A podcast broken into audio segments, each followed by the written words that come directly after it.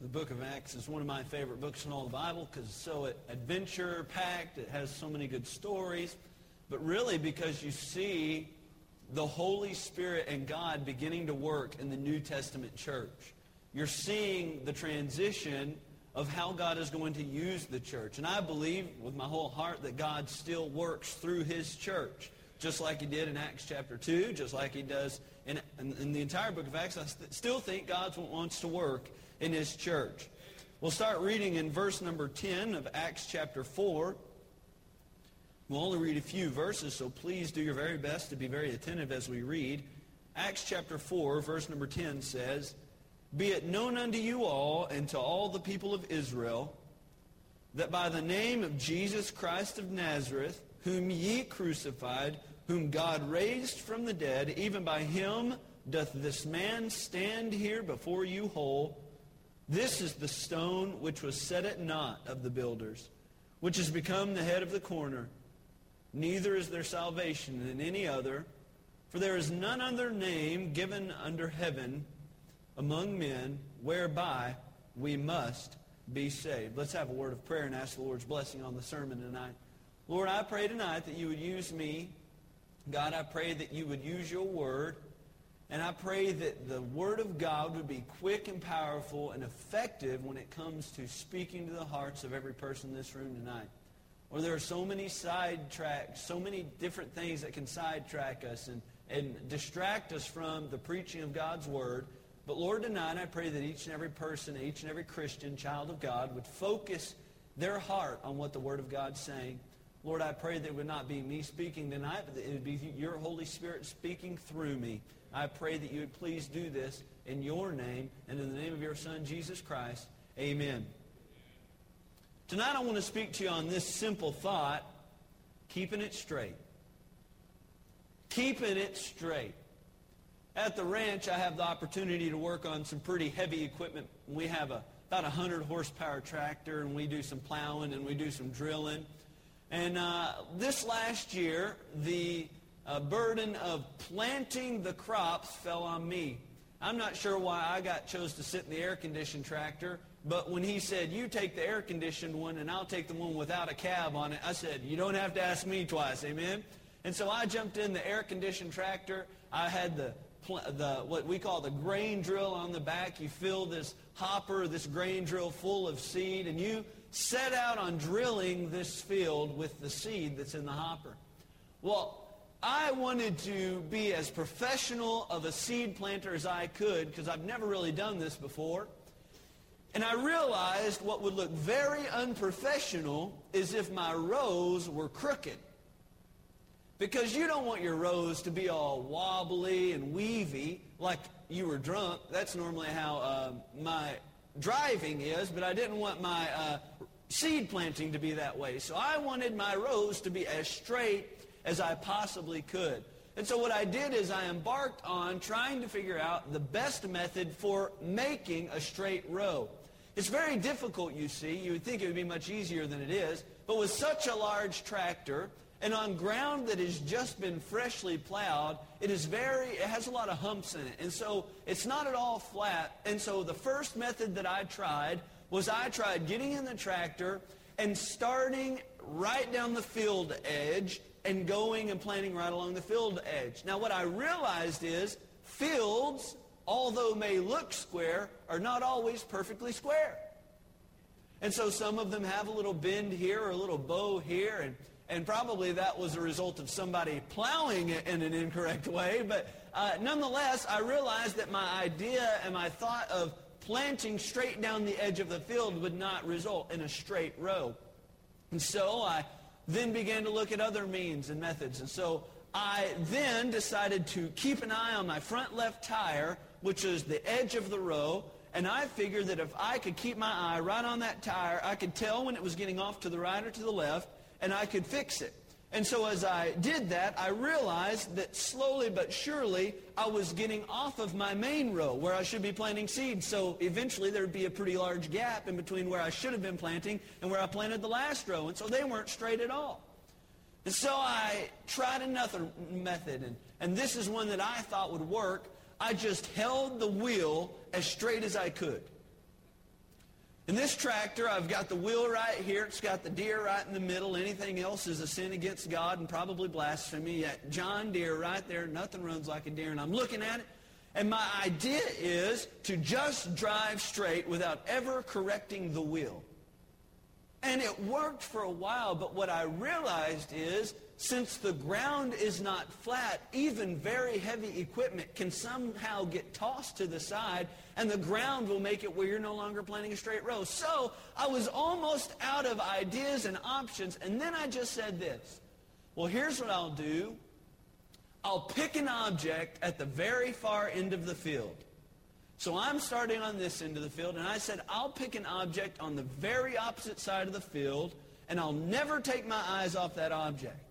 And as I drive, I will never veer. I will never look away. I will constantly look at that, at that object. And if I go right, I go right. If I go left, I go left. But I'm going to try this. And so what I realized is when I would get all the way done, it would feel like I wasn't straight at all. But when I got there, I would look back and see a perfectly straight row every time. Now, what's very crazy about this is you don't really know if it's straight until the seed comes up. Because you're just looking at a big field of dirt. I tell you what I realized. A lot of our lives we are not sure whether we're walking straight or living straight, and we're not able to tell until the seed comes up. And if we were to be very honest with one another, sometimes our seed does not reflect straight rows. But I did realize as I looked at the field, the only time I was able to maintain a straight line was when I kept my eye on something in the distance. Did you know that I believe the Bible teaches this principle as well? The book of Hebrews, chapter number 12, verse number 2 says this, Looking unto Jesus, the author and finisher of our faith, who for the joy that was set before him endured the cross, despising the shame, and is set down at the right hand of the throne of God. You see, the Bible teaches that we as Christians walking this journey, trying not to get too far to the right and trying not to get too far to the left, as we walk this journey and as we plow our row, we are to keep our eyes on nothing else save the Lord Jesus Christ. But sometimes the distractions of this world, they just sidetrack us. And while we try our very best to be fixated on the one thing that matters, Sometimes a job gets in the way. Or sometimes our family can even get in the way. But the Bible states that we are to look at the Lord Jesus Christ and never take our eyes off him. So tonight all I want to do is I want to talk to you about keeping your eyes on Jesus. Keeping your eyes on Jesus. I want you to notice, first of all, in verse number 7, he is the footing of our belief. He is the footing of our belief. Verse number 7, Acts chapter 4 says this, And when they had set them in the midst, they asked, By what power or by what name have you done this? Now what are they talking about? In chapter number 3, the Bible tells us a story of an impotent man who was seated by the beautiful gate. And as they would come into the temple, this man would beg alms and ask for help. And he asked this of, of Peter. And as they passed by, Peter, being the Baptist that he was, said, Well, silver and gold have I none. He was broke. That's how you know he was a Baptist.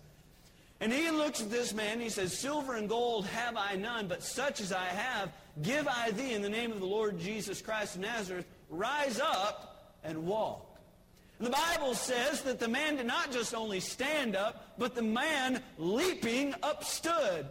Leaping and praising God, he ran into the temple, and I can just imagine the scene that this would have caused with everybody walking into the temple that day with what I would refer to as a stale religion at the time. This man walks in there saying, Glory to God in the high. Because obviously you got to get a little gravel in there. You got to get a little hop in your step. For some reason you clear out your path. Get, get out of the way, devil. Glory to God. And that's so that I'm sure that's how he went in that day. Leaping glory to God. That's I'm sure that's how he went into the temple that day. And he walks in there and everybody's looking at him saying, What in the world is going on? And they recognize it, that it was him that sat at the beautiful gate and begged. And somewhat of an uproar happens here. And so now a council with a bunch of big wigs of religion call Peter in front of them, and they ask Peter to answer for what had happened. And so, verse number seven, when they say, by what name have ye done this? They're talking about by whose name, by whose authority have you done this amazing, wonderful miracle in this man's life? Verse number 8. Then Peter, filled with the Holy Ghost, said unto them, Ye rulers of the people and elders of Israel, if we this day be examined of the good deed done to the impotent man, by what means he is made whole, verse number 10, I love this, be it known unto you all, and you know he's a southern Baptist. No, I'm just kidding. I'm just kidding. He's a Baptist from the south. Says you all. He says, be it known unto you all and to all the people of Israel that by the name of Jesus Christ of Nazareth, whom ye crucified, whom God raised from the dead, even by him doth this man stand here before you whole as Peter stood on almost what is a trial for his faith, they asked him, they said, Peter, what do you believe about this Jesus? Who's given you the authority to go around doing these amazing miracles? Peter, what is it that you think about this man named Jesus? Peter is literally put on trial for what he believes. And I love Peter throughout the entire gospel because Peter reminds me a lot of me and the fact that he says a lot of dumb things. That's probably where the similarities stop, however. Uh, Peter was an amazing preacher. He preaches at Acts chapter 2, the day of Pentecost. I mean, Peter becomes this amazing man for God, a preacher of righteousness. And so as they put him on trial, they say, by whose name have you done this? Peter says, I want to be very honest with you. I want you to listen up here. And he probably had a little hand clap here. That's what preachers do. Amen. When they get into it. That's what they do. Peter says, I want you to listen up here, boys. By the name of Jesus Christ, this has happened.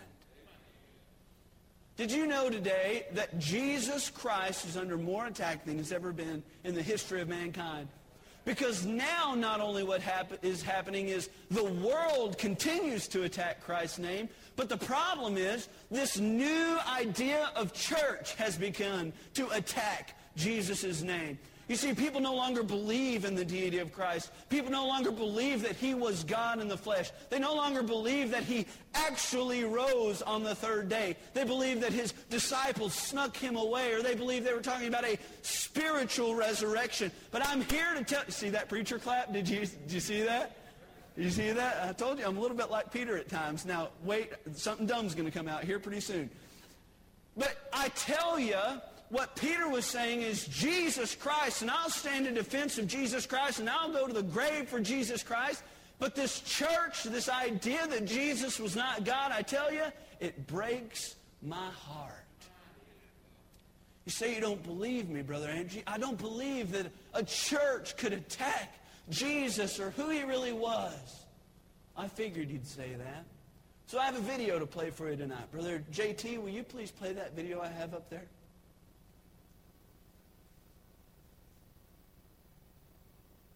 I'm delighted to present my latest book, In Defense of Israel. This book will expose the sins of the fathers and the vicious abuse of the Jewish people. In Defense of Israel will shape Christian theology. It scripturally proves that the Jewish people as a whole did not reject Jesus as Messiah. It will also prove that Jesus did not come to earth to be the Messiah. It will also prove that Jesus did not come to earth to be the Messiah. It will prove that there was a Calvary conspiracy between Rome, the high priest, and Herod to execute Jesus as an insurrectionist too dangerous to live. Since Jesus refused by word and deed to claim to be the Messiah, Since Jesus refused by word and deed to claim to be the Messiah, how can the Jews be blamed for rejecting what was never offered? Read it in this shocking expose in defense of... They come by the thousands to non-denominational Lakewood Church, a former basketball arena in Houston, Texas, filling it to the rafters. They come hungry to hear firsthand Joel Osteen's message of empowerment and inspiration. My message is a message of hope that God is a good God and that no matter what we've done, where we've been, God has a great plan for our lives. And when we walk in his ways, that he'll take us places we've never dreamed of. Can you give the Lord another shout of praise today? Osteen preaches his own version of what's known as the prosperity gospel, that God is a loving, forgiving God who will reward believers with health, wealth, and happiness. It's the centerpiece of every sermon. I want you to get a bigger vision. There are exciting things in your future. Your future is filled with marked moments of blessing, increase, promotion. God has already ordained before the foundation of the world the right people, the right opportunity, time and chance are coming together for you. Why don't you get your hopes up? Why don't you start believing that no matter what you have or haven't done, that your best days are still out in front of you? It's an appealing, comforting message, and he follows it up with advice. If you're not making as much progress as you would like, here's the key. Don't lose any ground. Keep a good attitude and do the right thing even when it's hard. When you do that, you are passing the test. And God promises your marked moments are on their way. You said, I like to see myself as a life coach, a motivator to help them experience the life that God has for them. People don't like to be beat down and told you've done wrong. What do you mean? Well, I think that most people already know what they're doing wrong. And for me to get in here and just beat them down and talk down to them, I just don't think that inspires anybody to rise higher. But I want to motivate. I want to motivate every person to leave here to be a better father, a better husband, to break addictions, to come up higher and to walk with the Lord. I mean, is that being a pastor or is that being Dr. Phil or Oprah? No, I think we use God's word. I think the principles that you hear Dr. Phil and some of those others talk about many times are right out of the Bible. Do you ever fear with this message of optimism you may be misleading some people, that some people think, well, gee, if I just think positive things, my life will turn around. And for some people, that never happens. Yeah, I don't fear it because we don't just teach that. Because I teach that even in the tough times, you have to embrace where you are. Know that God's give you, given you the strength to overcome. You can even be positive in a negative situation, and it'll help you to stay filled with hope. Osteen can afford all this because of the money the church brings in. But he doesn't solicit contributions on television. Why don't you ask for money during your television broadcasts? We didn't want anything to distract people when they were watching to try to turn off the message. Because we know how people are skeptical of TV ministers. Hey, there's a guy who just wants my money. That's what. I didn't want any of that. But you do want their money. Well, we need people to support us or we can't stay on. But we don't get on there and ask for it. And it's amazing how people can see that you, when you're genuine, uh, they send money. Buckets of money. Over 43 million a year gets collected in the church. Another 30 million or so comes in the mail. It's a cash cow and a family business. Osteen's brother, sister, and mother are ministers in the church. But the real money for Osteen comes from his book sales, which are repackaged versions of his sermons. His latest book, Become a Better You, for which he reportedly got a $13 million advance, debuted in October at number one, on the New York Times bestseller list, and is on the list today. The book lays out seven principles Osteen believes will improve our lives. To become a better you, you must be positive towards yourself. Develop better relationships. Embrace the place where you are. Yeah. Not one mention of God in that. Not one mention of Jesus Christ in that. That's just my message. There is scripture in there that backs it all up. But I feel like, Byron, I'm called to help people. How do we walk out the Christian life? How do we live it? And these are principles that can help you. I mean, if there's a lot better people qualified to say, here's a book that's going to explain the scriptures to you. I don't think that's my gifting. Did y'all hear what he said? He said, he said there's not one mention of Jesus, not one mention of God, and he says, well, I don't really feel that's my message. My message is to help people walk the Christian life. That's what I mean is we've gotten off track. You see, if Jesus is the author and the finisher of our faith, I would assume he would have some input in the middle. If he's the Alpha and the Omega, I figure he's somewhere in between. It's like eating an Oreo without any cream filling. Who wants the cracker? What a shame. What a shame these men. Joel Osteen literally admitted that he doesn't know the Word of God. He has the largest church in America, and he said, well, I don't feel like my calling is to tell people what the Bible says. Well, what's your calling? In another video, you know what him and his wife, who is also pastor of the church, said? That they would both attend a homosexual marriage. Well, maybe that's because he doesn't know what his Bible says. You see how we're veering off track? It is not that Christ is only under attack from the world. Man, that's been happening since he walked this face of this earth. He was under attack while he was here. He promised he'd be under attack while he was gone. He promised that, man. That's been happening since he was here. But I'm here today to tell you that he's not only under attack in the world, he's under attack under our noses in our very churches. What is it that you believe about Jesus? Well, I sure do believe this. I believe that he was God in the flesh. I believe the Bible clearly spells it out. I believe in Isaiah chapter 9, verse 6, a prophecy concerning the Messiah of Israel. The Bible says, For unto us a child is born, unto us a son is given, and the, and the government shall be upon his shoulders, and his name shall be called, now pay attention, Wonderful, Counselor, the mighty God, the everlasting Father, the Prince of Peace. You see, even the Old Testament declared that Jesus Christ would come as the Messiah, but he would not only come as the Messiah, he'd come as God. Anybody that denies that Jesus was the Messiah doesn't understand what the term means. The Bible literally says the term Messiah is translated the Christ. Oh, what a shame it is when preachers won't stand up and preach that Jesus Christ was God in the flesh. You see, not only did the Old Testament say it, Jesus out of his very mouth claimed to be God. The Bible says in John 6, 35, I am the bread of life. The Bible goes on to say in John 8, verse 12, I am the light of the world. The Bible says in John chapter 8, verse 58, before Abraham was, I am.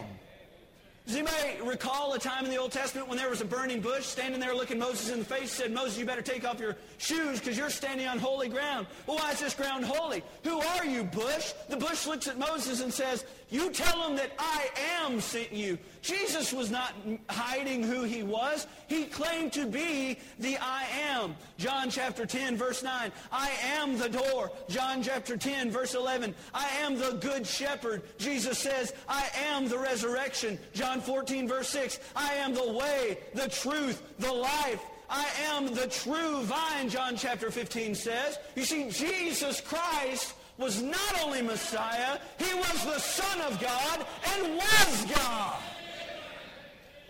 What a shame he's under attack in our churches today. He's not the Messiah. Oh yeah, then why did Andrew run to his brother Peter and say, hey Peter, you got to come see this guy. We have found the Messiah.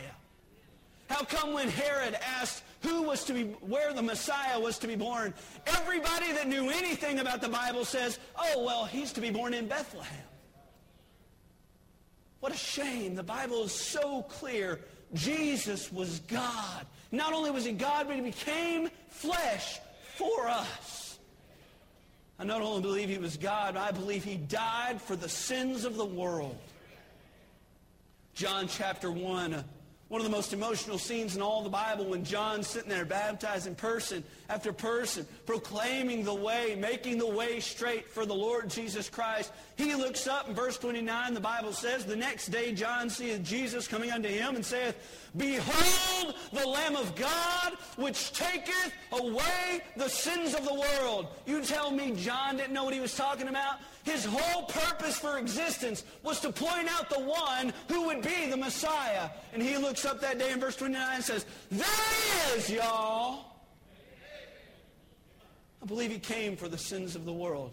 John chapter 3, verse 16, Jesus says, For God so loved the world that he gave his only begotten Son, that whosoever believeth in him should not perish, but have everlasting life. Mark chapter 10, verse 45 says, For even the Son of Man came not to be ministered unto, but to minister. Well, what's he going to do when he gets here? And to give his life a ransom for many. I'm here today to tell you, not only was he God, but he became flesh so that he could die for my sins. If he was man, it wouldn't have mattered if he, was, if he would have died. He had to be God. There was no angel good enough. There was no body good enough. Only the Lord Jesus Christ's precious blood being spilt for the sins of the world, not only for the world's sins, because I don't really care about that. What matters to me is it was spilt for my own sins. Only that would work. Only that could justify a man. I'm here today to tell you not only was he God, not only did he die for the sins of the world, but this is very important because you don't have a complete gospel until you got this. He rose in victory on the third day. You see, it's just too obvious. The Bible spells it out time and time again. John chapter 2, verse 19, Jesus prophesied that this would happen. He says, destroy this temple, and in three days I will rise up. And everybody looks at him and says, are you talking about this temple? This temple took us years and years and years to build. The Bible says in the very next verse that Jesus did not speak of the temple that they were talking about. He spoke of the temple of his body. Jesus was prophesying in John chapter 2 what he would eventually come to pass in some borrowed grave somewhere. He was prophesying his own resurrection. John chapter 3, uh, uh, I'm sorry, Matthew chapter 28, verse 6. Now, I think if anybody would be a, a, someone who would have an idea of the situation at hand, it would be an angel. The Bible says that an angel came down and he says, he's not here, for he is risen. As he said, come see the place where the Lord lay. The angel announced very quickly, why seek ye the living among the dead? Why, why are you looking in the graveyard that some, for somebody should be up and walking around? Oh, it's so obvious. I just don't understand how a preacher can read the Bible and not see that Christ was not only uh, God in the flesh, did not only die for the sins of the world, but that he rose again on the third day. He didn't need his disciples' help. In fact, the angel needed his help to roll the stone away.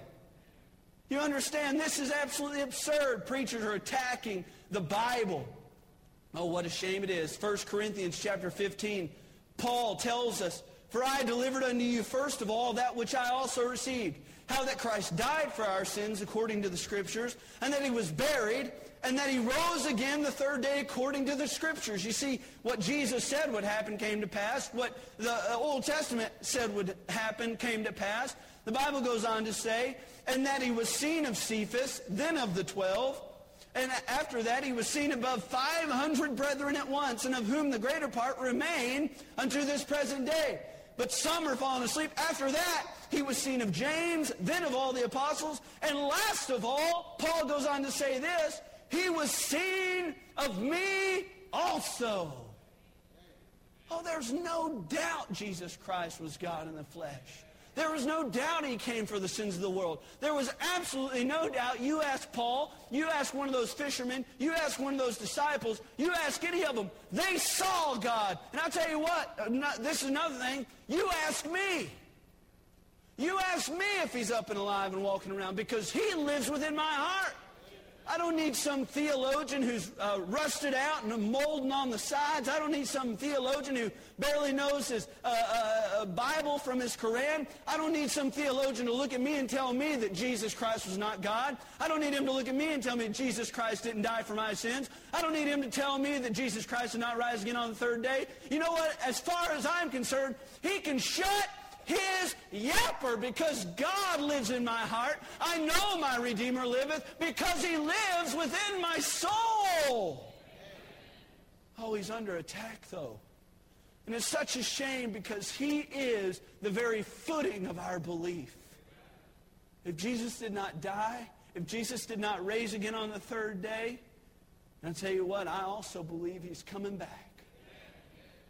You know why? Because he's already done the hard part.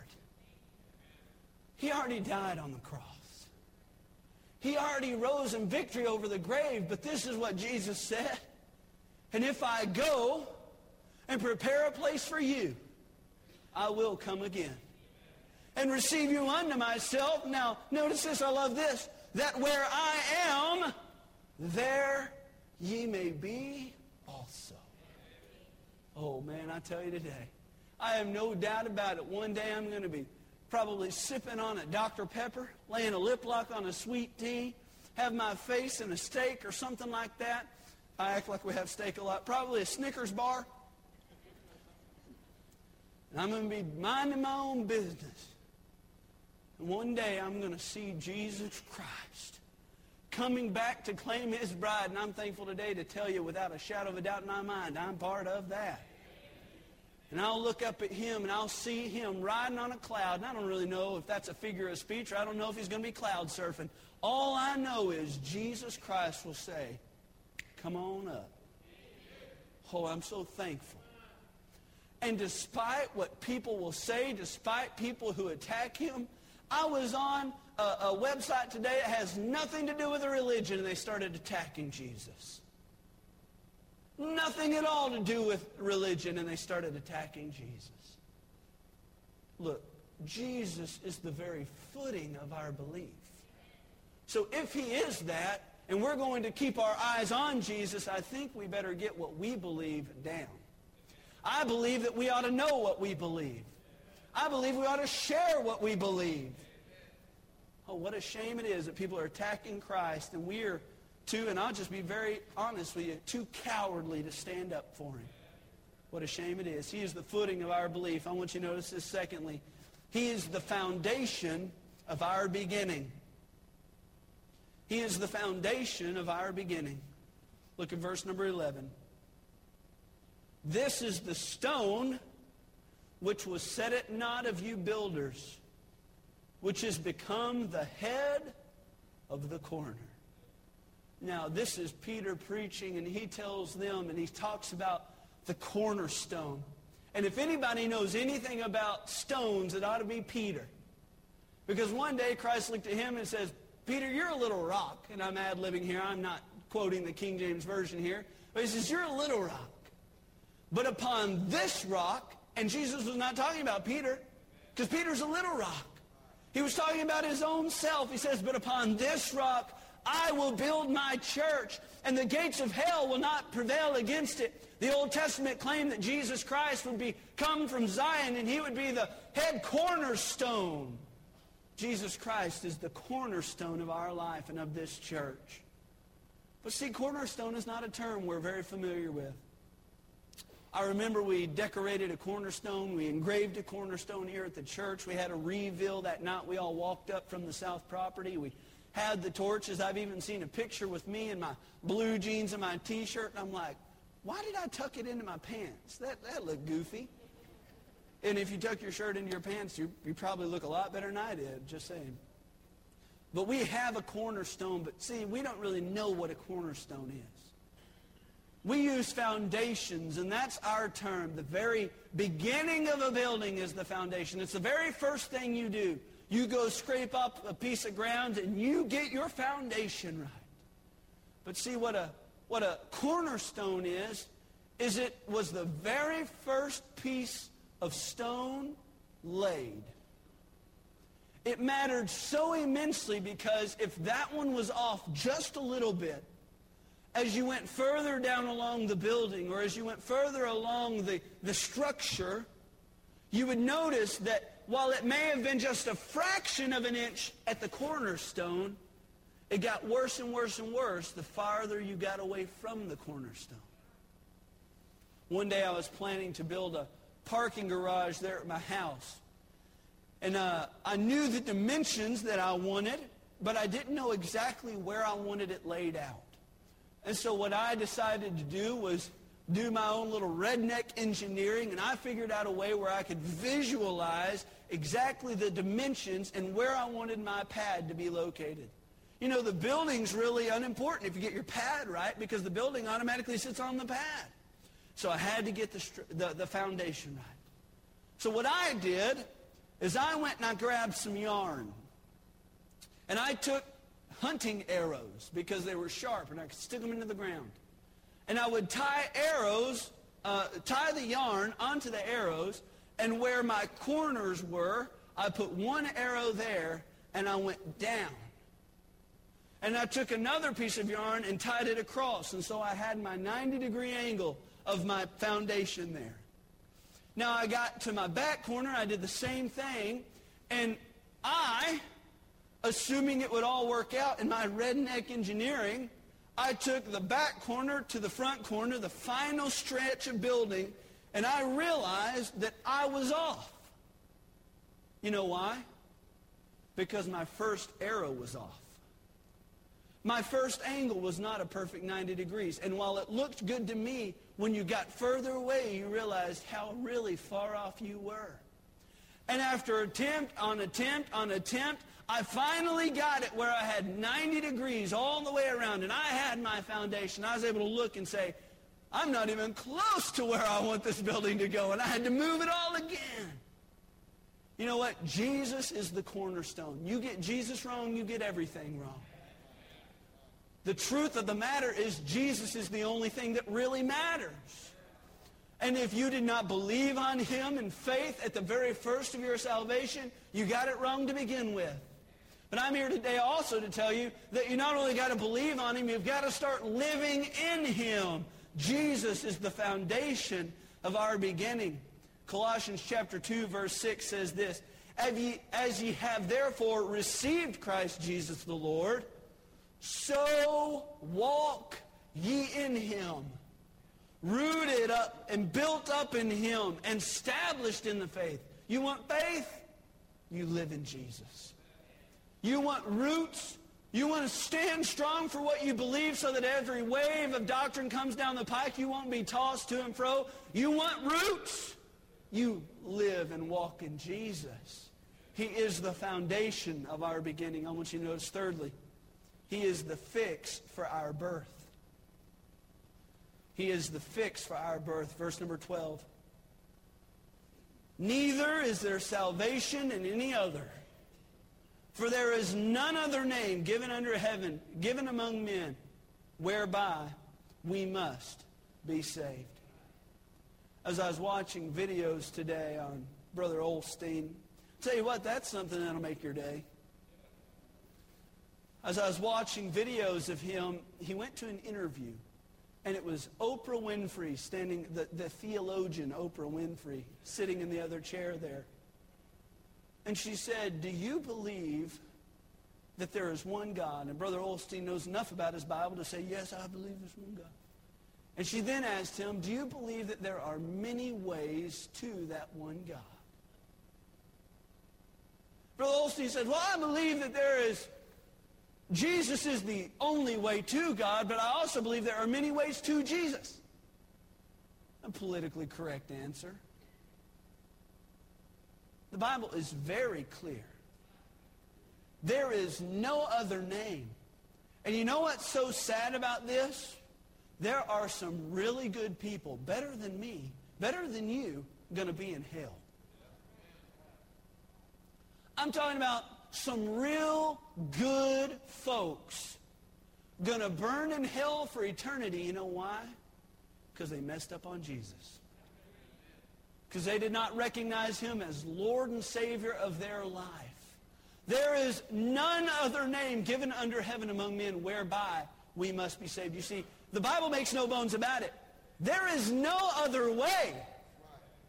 I got lost the other day and got turned around and I, I missed my turn coming back from a basketball game, and the guy's like, oh, just take this turn right up here. And so we got back on this road, and we went and cut through some areas, some shady areas. And uh, after we bought some roses from a Hispanic fella, and they were giving away food uh, at, a, uh, at a food bank, we, we finally got back on the road. You see, I didn't take my preliminary route, but I found a secondary route. There is no rerouting when it comes to salvation. There is only one way. The Bible teaches us that in Adam all shall die, but in Christ all shall live. It says that the condemnation was passed from Adam our father, and whereby in Adam all die, in Christ all shall live. By the disobedience of one, many shall die. By the obedience of uh, one other, many shall live. You see, Christ is the only way. I remember after we had my daughter, uh, uh, Caitlin, the very first thing they did was they handed, well, the doctor said, wow, this is the greatest thing I've ever seen. I told y'all the story about the little TCU girl standing over in the corner. It was her very first birth to ever witness.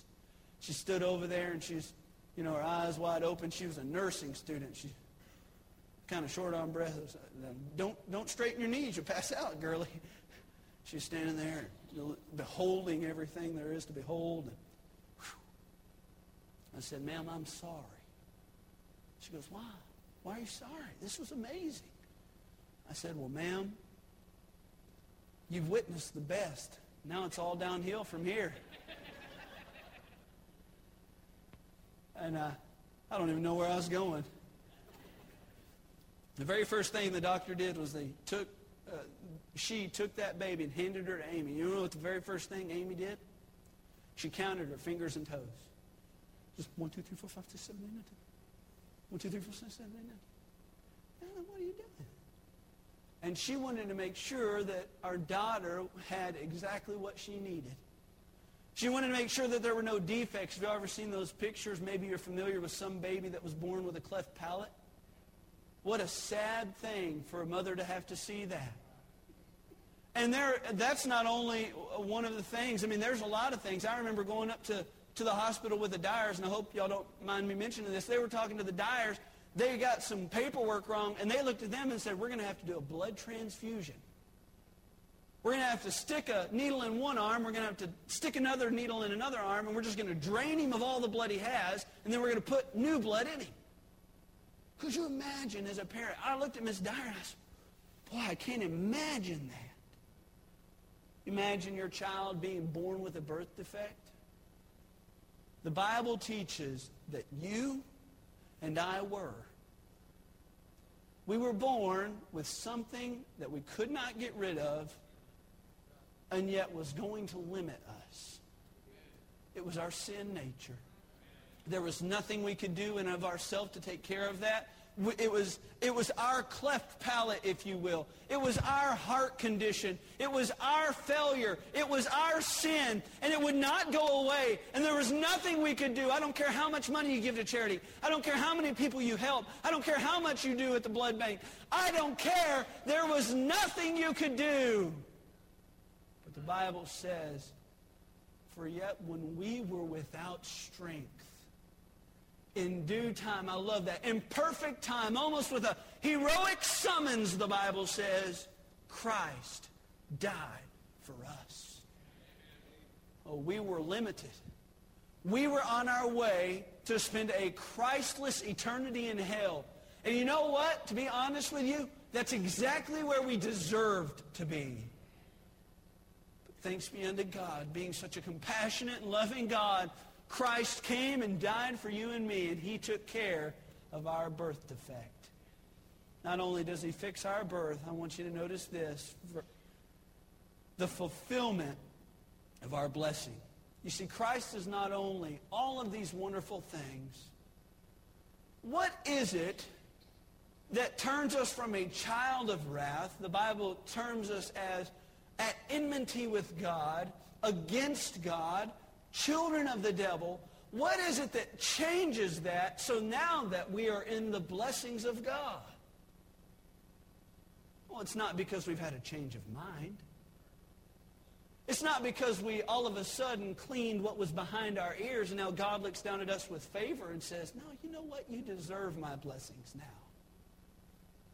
And guess what? We're still as filthy as we were before we got saved. You know the difference?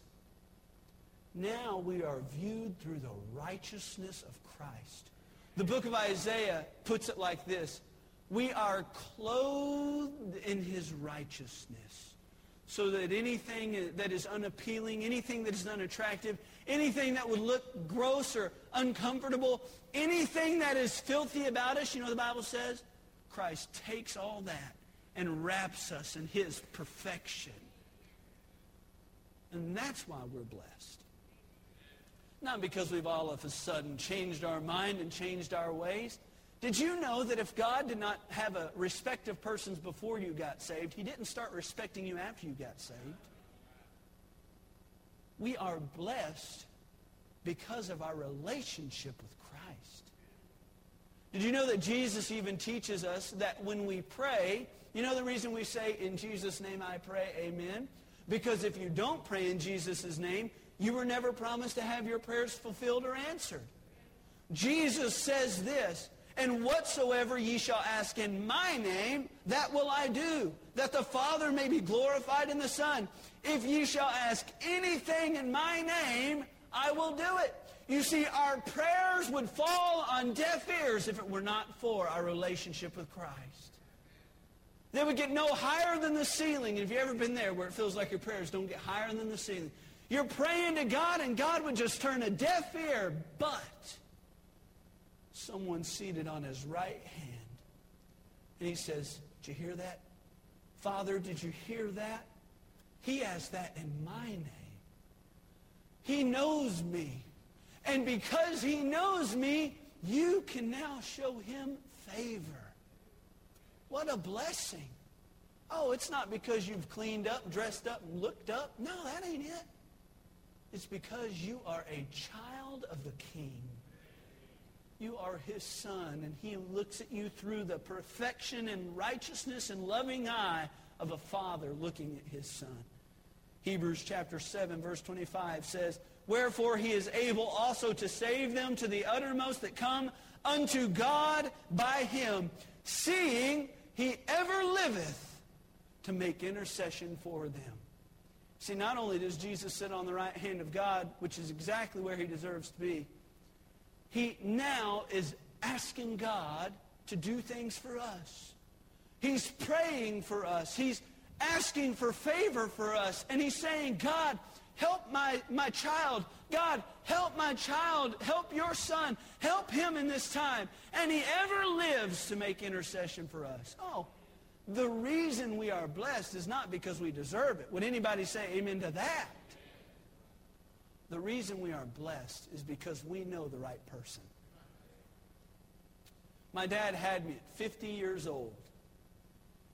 And uh, I heard yesterday that apparently one of the famous painters, I can't remember who it was, but he had a child when he was in his 70s.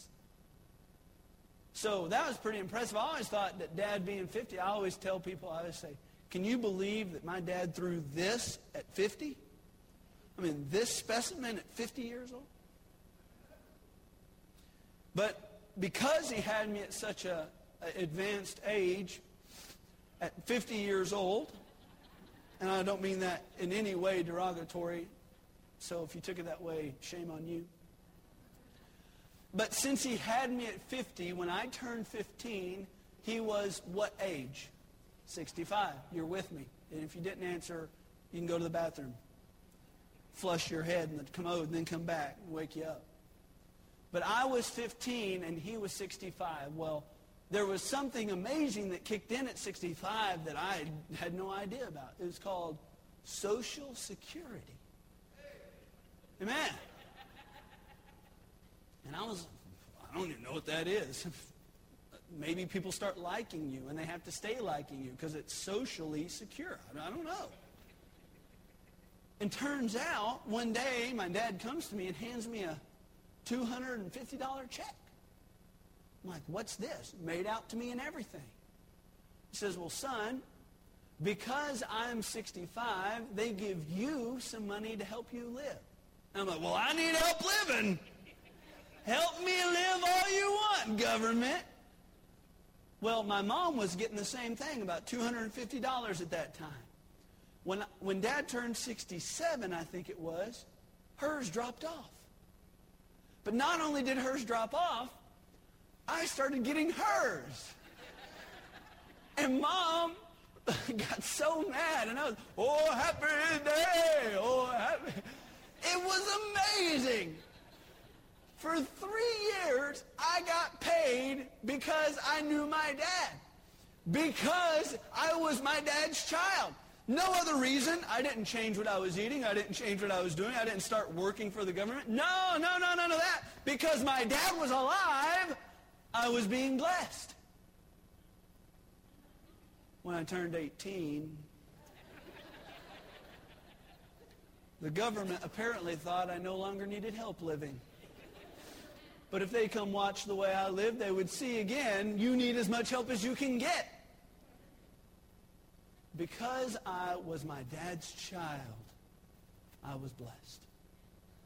You know the reason you're blessed? It's not because you're clean, not because you're good, not because you do things right, not because you're a good person, not because you're a charitable person, not because you care about others. No, no, no, no, no, no, no. You know the reason you're blessed? Because you're a child of the Heavenly Father. And because you know him and he knows you, you're blessed. I'm just going to say, I will go to the grave preaching Jesus Christ. I'm not going to change my stance on him. The Bible never changes, neither does he. He's going to be God to, tomorrow just like he was yesterday.